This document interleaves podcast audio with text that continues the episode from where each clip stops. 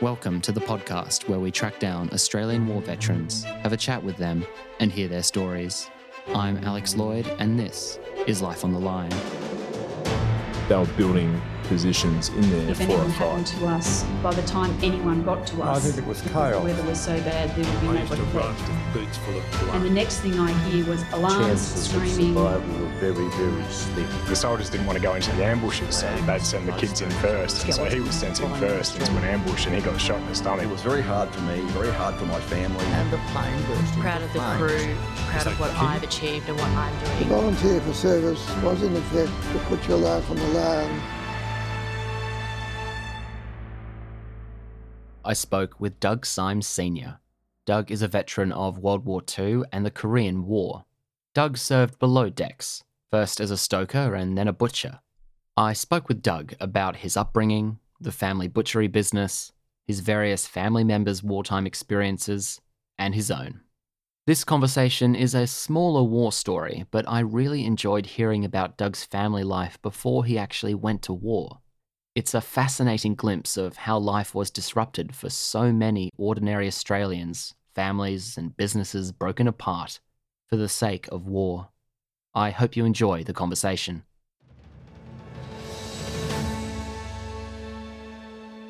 I'm Alex Lloyd, and I'm joined on Life on the Line today by Doug Symes Sr. Thank you for joining me on the podcast, Doug.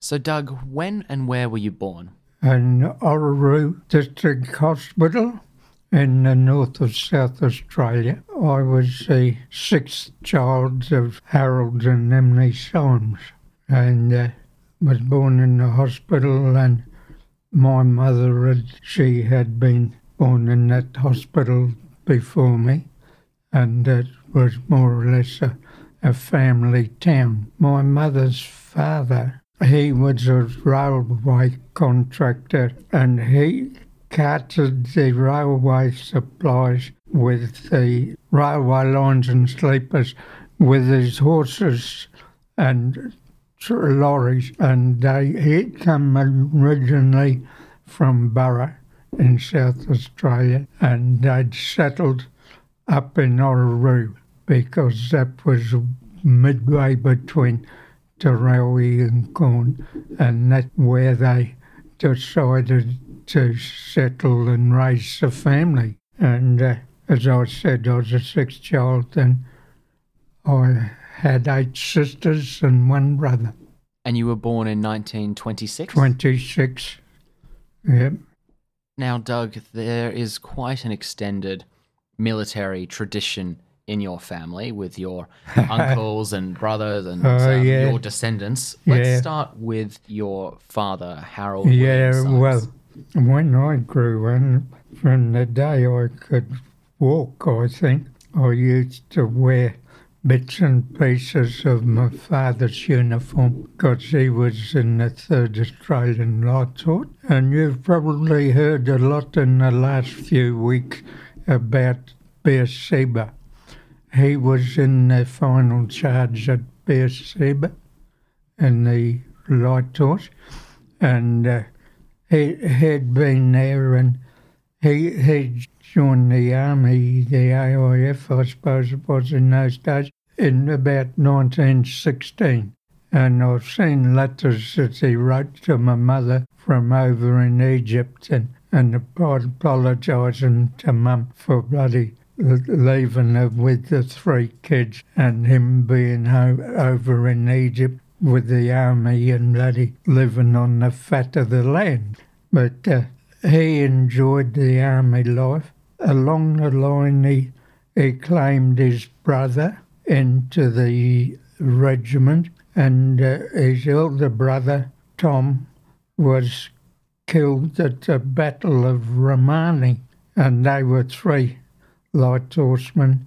And from the day I could bloody stand, I was army. Every time I went up past a drill I used to salute it, you know, even as a little fella. And then, of course, later on, war came, and uh, my brother, before the war, he was a, a member of the 9th, 23rd Light Horse and that was their headquarters was in Orroroo, and Dad more or less made sure Jack joined the light horse, and Jack wasn't a horseman, but it didn't take him long, and uh, he moved himself up in the light horse. He was a sergeant, platoon leader, and everything, and uh, when they went to camps and everything, he was among the, the kingpins in the camps. And of course, they used to run their, their military sports in those days, you know, with the light horse. And used to put the horses over the jumps and everything. And everybody get, went there, and I know whatever, whatever bits and pieces of army that I could see I wore, whether it was a colour patch or a hat or a, a whip or something. But to me, that was the light horse was everything. I was uh, horse mad because across the road there was a, a horse trainer, and uh, he used to come and get me, and I used to go over and help him with the with his training his horses and that probably more of a hindrance than a, a bloody help. But I was there because my life was horses and the army. Of course, the next thing what what came along, I, I was pretty good at school. I'll, I'll have to tell you that. And, my father wanted me educated and to go to college and everything. And uh, when I got a bit older, I was expected to help in the business because we were bushers.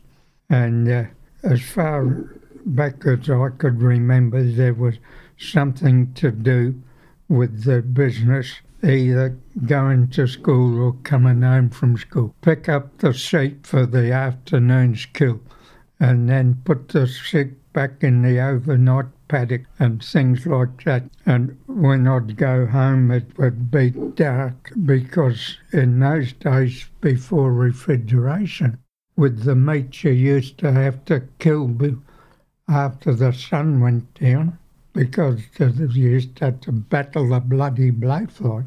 And then your meat was left out over and you, you went home and and did all your chores at home. And, and the first thing I did when I got home was make sure the horses were fed to go into the cart in the morning so the men could be there. The chooks were fed, and the worst bloody thing of the lot, the cows had to be milked. And that was so Mum could get on with the business of the milk and everything. And uh, I used to get to school from there. And after I got a bit older, I suppose about 10 or 11, one day my father said to me, I think I can get you a push bike because we didn't have push bikes. No one had money to buy any push bikes.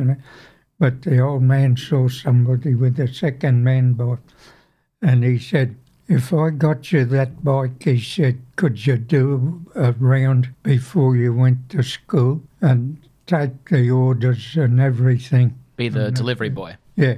People didn't have refrigerators, you see, and they wanted their meat for lunch. And then again, they'd want meat for dinner at night time, but I was not having fridges, so I had to have the one delivery a day. That went on and went on, and and of course, as things, things improved and I got older, I was just seconded down to the slaughter yards, you know. I used to have to take the stock in for the day's kill, and then after a while, it wasn't very long, and I was into the kill, and I became a slaughterman. And even at a very young age, I was a proficient slaughterman. Still at school, mind you.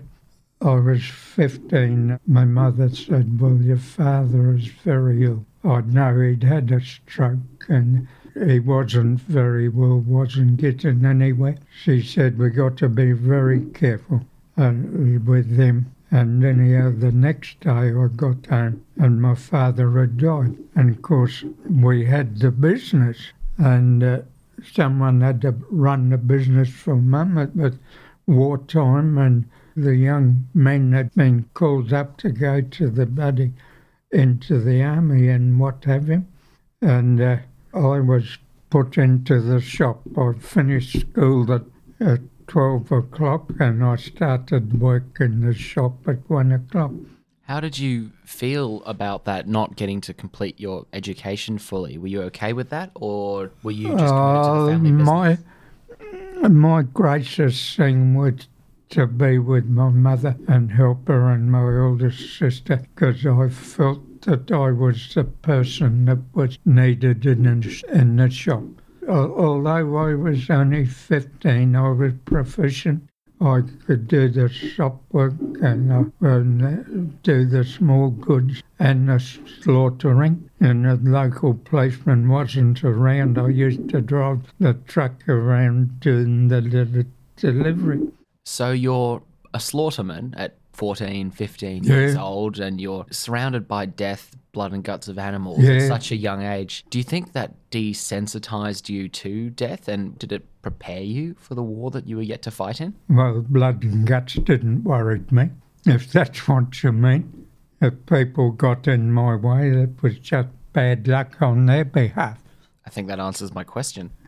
now let's um, talk about your brother Jack. He also fought in World War II. So before we get to your Yep. story, Doug, your brother Jack, he fights in the 9th Cavalry Division and Yep. before transferring to the Commandos. Yeah, And- finished up with the, the Ninth Cavalry Commandos. I've got him Uh, down here as serving in Egypt, Syria, Palestine, Yeah, Battle of El Alamein. Balikpapan. Yeah. Can you tell me a bit about his war experiences from what you know? It sounds like an amazing well, story. uh, they went out in his first trip over, or his initial trip overseas. They went up and they fought through Syria, and uh, he was in the uh, the Ninth Cavalry. And in those days, that was consisted of Bren gun carriers. You know the Bren gun carriers. Can you describe them for the listener who might not know? Oh, they were like a, a little Bren gun carrier. He wasn't much bigger than the ordinary farm tractor, and he was armed with Bren guns. And Bren guns were the machine gun of that era and uh, very accurate. And these people, they used to scoot around the desert like bloody kids in a motor car, you know. And they got out, and because of their size and mobility, they could get into the hills around Syria and everywhere. And they came back down through Tripoli and Beirut, and then they came back and they and they went went out into the desert. They were fought and trained in the desert. Your brother's fighting Rommel at this stage. Oh yes, uh, old and him. and uh, Jack with his mob. I think at that stage he was a captain and he used to run the run the show a bit. And then I remember one morning, 1942. It must have been the end of October, and the advertiser had said there that the Battle of Alamein, they were led into battle by the little Captain Harry Sean Savararu. And God, that just lifted me so bloody high. And the whole town, you know, and uh, they still had an army component in the town.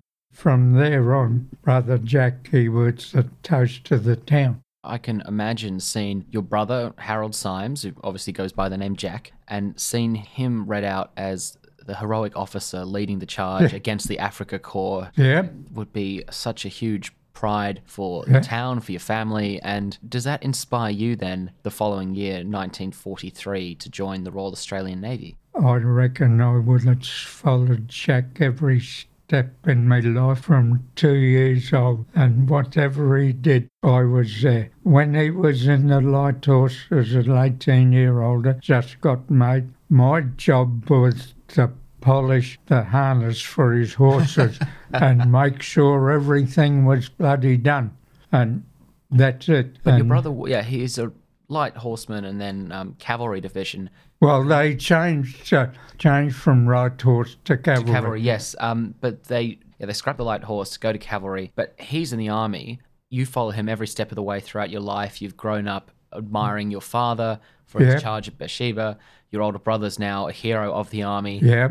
Why do you instead go to the navy? Aha, now you're getting down to why I'm here. See, I told you I was working in the butcher's shop. I had to leave school the day I was 14. And my sister used to use me in the butcher's shop, and the manager and slaughterman got called up.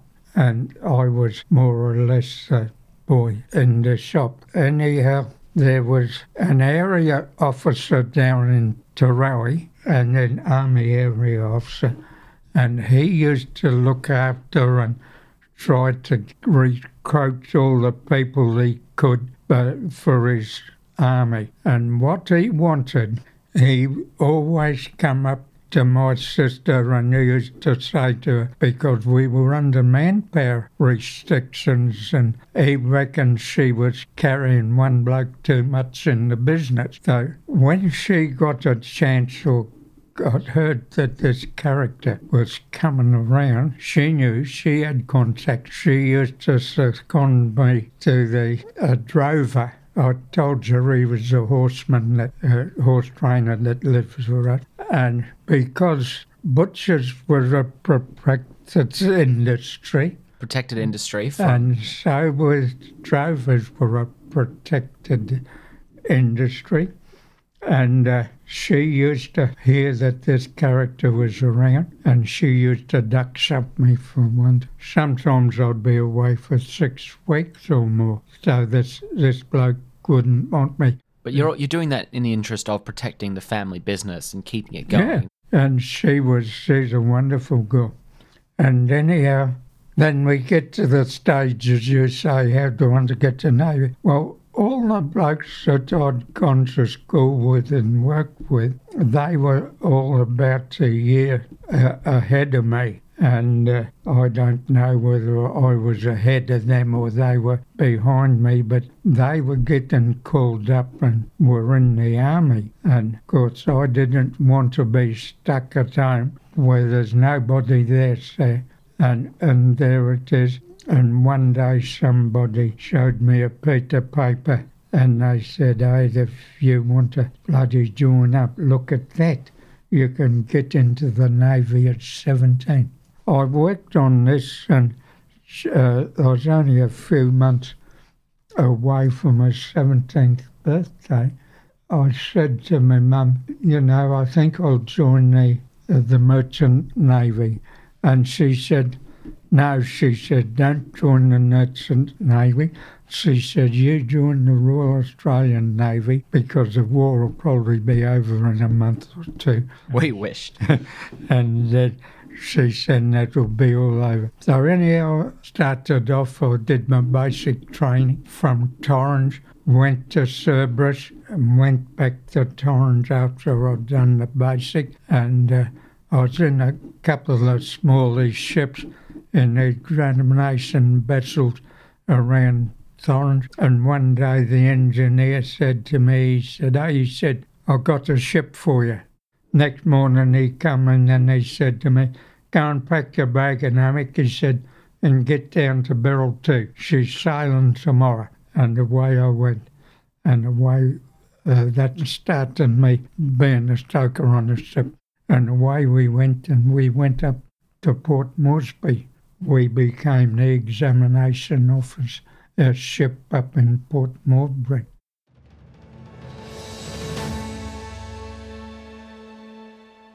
HMAS Beryl II was a civilian vessel built in 1914 and was requisitioned by the Royal Australian Navy just days after war broke out in September 1939. Beryl II began its war as an auxiliary minesweeper. From January 1944 to April 1945, she served in Port Moresby as a boomgate vessel. This meant that Beryl II was an auxiliary ship, controlling and defending the port by means of anti torpedo or anti submarine steel nets. Doug also recalls Beryl II serving as an examination vessel.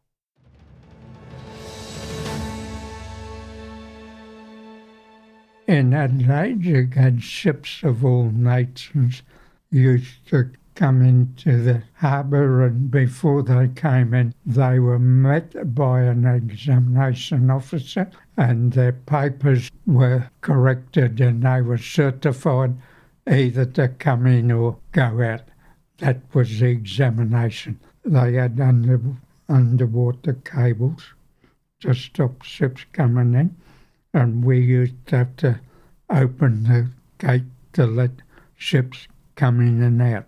How are you feeling about this deployment? Because Japan's well into the war by now, and their notoriety and the fear of them reaching Australia. I mean, they've done it with midget subs and bombing Darwin Yeah. by this point. How do you feel being getting that close to the action and the front line almost of our efforts against Japan? Were you nervous or The thing was, you wasn't an individual. You was part of a team, and everybody pulled together. If you know what I mean. There were times at night you you'd, you wake up and you'd think, "Oh, I wonder what Mum's doing. I wonder if the kid all right and things like that." But all together, and that was it. And and the next thing, the bloody bell rang for action stations, and you forgot everything. You was all part of that, all one thing. You were drilled into just focus on the task at hand? Yeah, that dead right, and that was uh, get it all going. And we didn't have a, a lot of bad action and things like that. Although we had a few coast calls, and you'd know what it was. But whatever happened, you had to get out and investigate it because you didn't know what was under the water. And we didn't have any sonar or anything like that. We just had a few guns and a couple of depth charges. So you have to investigate the odd blip that comes your way, and might be something, it might not be. Well, you don't know. You have to know. You have to find out. it.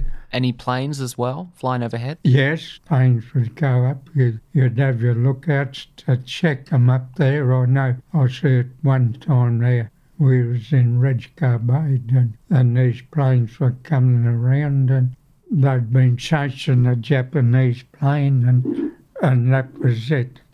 Uh, but we didn't have anything that uh, couldn't combat them, you know, so... Well, after Kokoda and, and other victories, you almost have felt a bit of confidence that we can do this. We can hold the line. We held Yeah, back the Germans right. at Tobruk. We held back the Japanese at Kokoda. We can do That's this. right. Where do you go? Are, are you on Beryl 2 for the rest of the war, or do you have another Oh, deployment? Uh, no, but I know how they uh, got Kokoda. My cousin, who was in the army in the 39th Battalion, it was up at Kokoda. He said, I fixed them. He said, I was a cook. He said that nobody got past my cooking. And he said, that's how, because uh, how we beat the Japanese at Kokoda. That's the real story, is it? Yeah. And after uh, we went aground on the Beryl II when the ship's company was split up because there was a, a bit of an inquiry and they didn't know who caused the trouble or anything. And I got shot down to uh, Canberra. Changed in the meantime from a butcher to a, uh, from a stoker to a butcher. I was there for 12 months and then I went up to Townsville, then the war ended, and I got shot back up to New Guinea for another 12 months. And that was the end of my wartime story. But after that, I did another 20 years in the Navy. Before we continue that, let's um go back to your brother for a moment. He's will have finished his time in the Desert War, and when he changes over to the Commandos, is that when he's fighting at Balikpapan in 1945? yeah. I'll tell that story of that if you'd like to hear that. Please. they came back and they were given the uh, orders to go up to Ravenshoe, which is outside of Cairns or whatever. And he said we were paraded there, and the colonel in charge, he said, we've been selected to be a fighting unit. And he said, I have volunteered to be a commando. Any men in the regiment that wishes to follow mine me you don't have to. He said, but anybody that wishes to come with me, take one step forward. And the whole moved as one piece. And he said, now we start. He said, we're commandos, we're self-sufficient. See that jungle over there? That's our training ground. And we're given so many months to develop the training ground, and away we go. We're into that. And I got it down there, and I trained the men to the proficiency, and then they got down to Cairns, and my brother said, We're all on the wharf, the whole regiment's there, and there's all the landing ships and barges there. And he said to the boss, he said, Now, what happens now? He said, We got the ships, we got the men, we haven't got anybody to crew the ship. I said, You people are self sufficient. He said, You know all about navigation and everything. You got your own engineers. Get onto the ships as indicated on the program, and you take your ships up the Balikpapan. I said, There'll be a, a note on your desk. He said, What to do. You'll have your instructions for the first 10 hours or something, and then it gets rid of those instructions from the the office, army office. He said then from there on, any you people are in control. You're right. You're self sufficient, you're independent, here's your mission, go work it out, go get it done. That's dead right. And he said, as he said, you're bloody, you're trained in navigation, you're engineers and everything, and and that's how we went. They do the ho- job of a whole platoon in a one small Yeah, section. they they did the lot, and he got up there, and that's where he finished. So they were making maneuvers through the jungle, um, ambushing Japanese positions, Oh. assaults, that kind of thing. Yeah, they could do anything, bloody.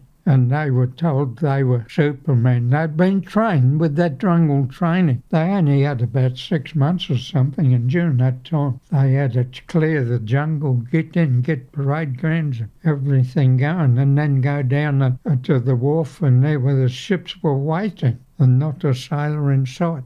So let's jump back to you. So you are a stoker on Beryl 2. You then go back to our capital city, Canberra, as a butcher. Yeah. And then you finish your service um, when the war ends and go back to your civilian trade as a butcher. So do you go back? Yeah, do you go back but to I couldn't. I couldn't handle that. I was married by then, just towards the end of the war. Because I got married one day and told told that I was going to sea the next day. Anyhow, I I was lucky I had a good girl and everything, and I got out after the war. I just couldn't handle it.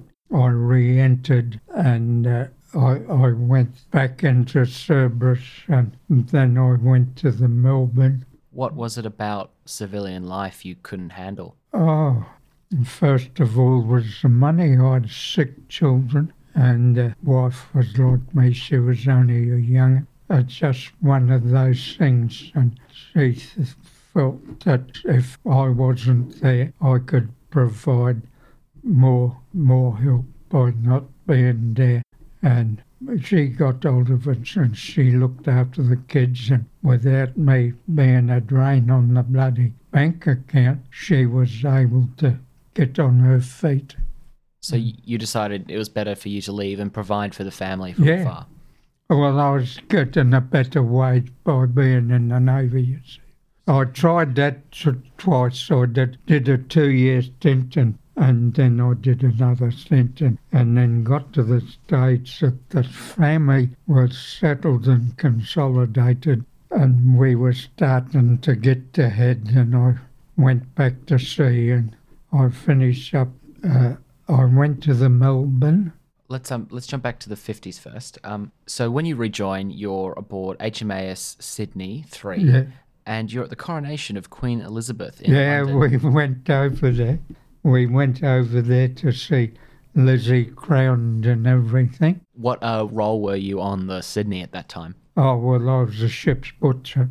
The sailors and upper, upper then, black people were the ones that were used for uh, street lining parties and things like that. But the uh, the other people, you know, we had to be there to feed them and everything. So that cut the skeleton right down to the skeleton staff. And uh, that meant that there were, you know, only a, a few of everything. And uh, we, we had to fill in and make sure that everything was done. That must be quite something, though, to be at the coronation of Britain's longest serving monarch, and she's born. When is she born compared to you?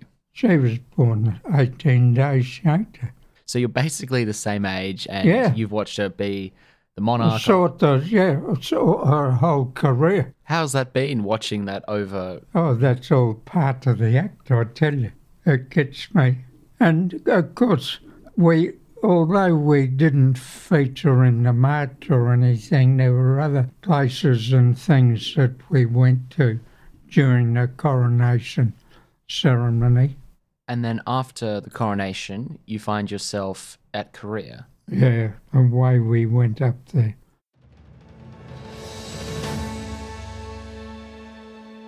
That is part of my conversation with Doug Symes Sr. We also spoke about the Korean War, Doug's son who followed in his footsteps, and the rest of Doug's life on the sea. But I'm saving that for a future special episode.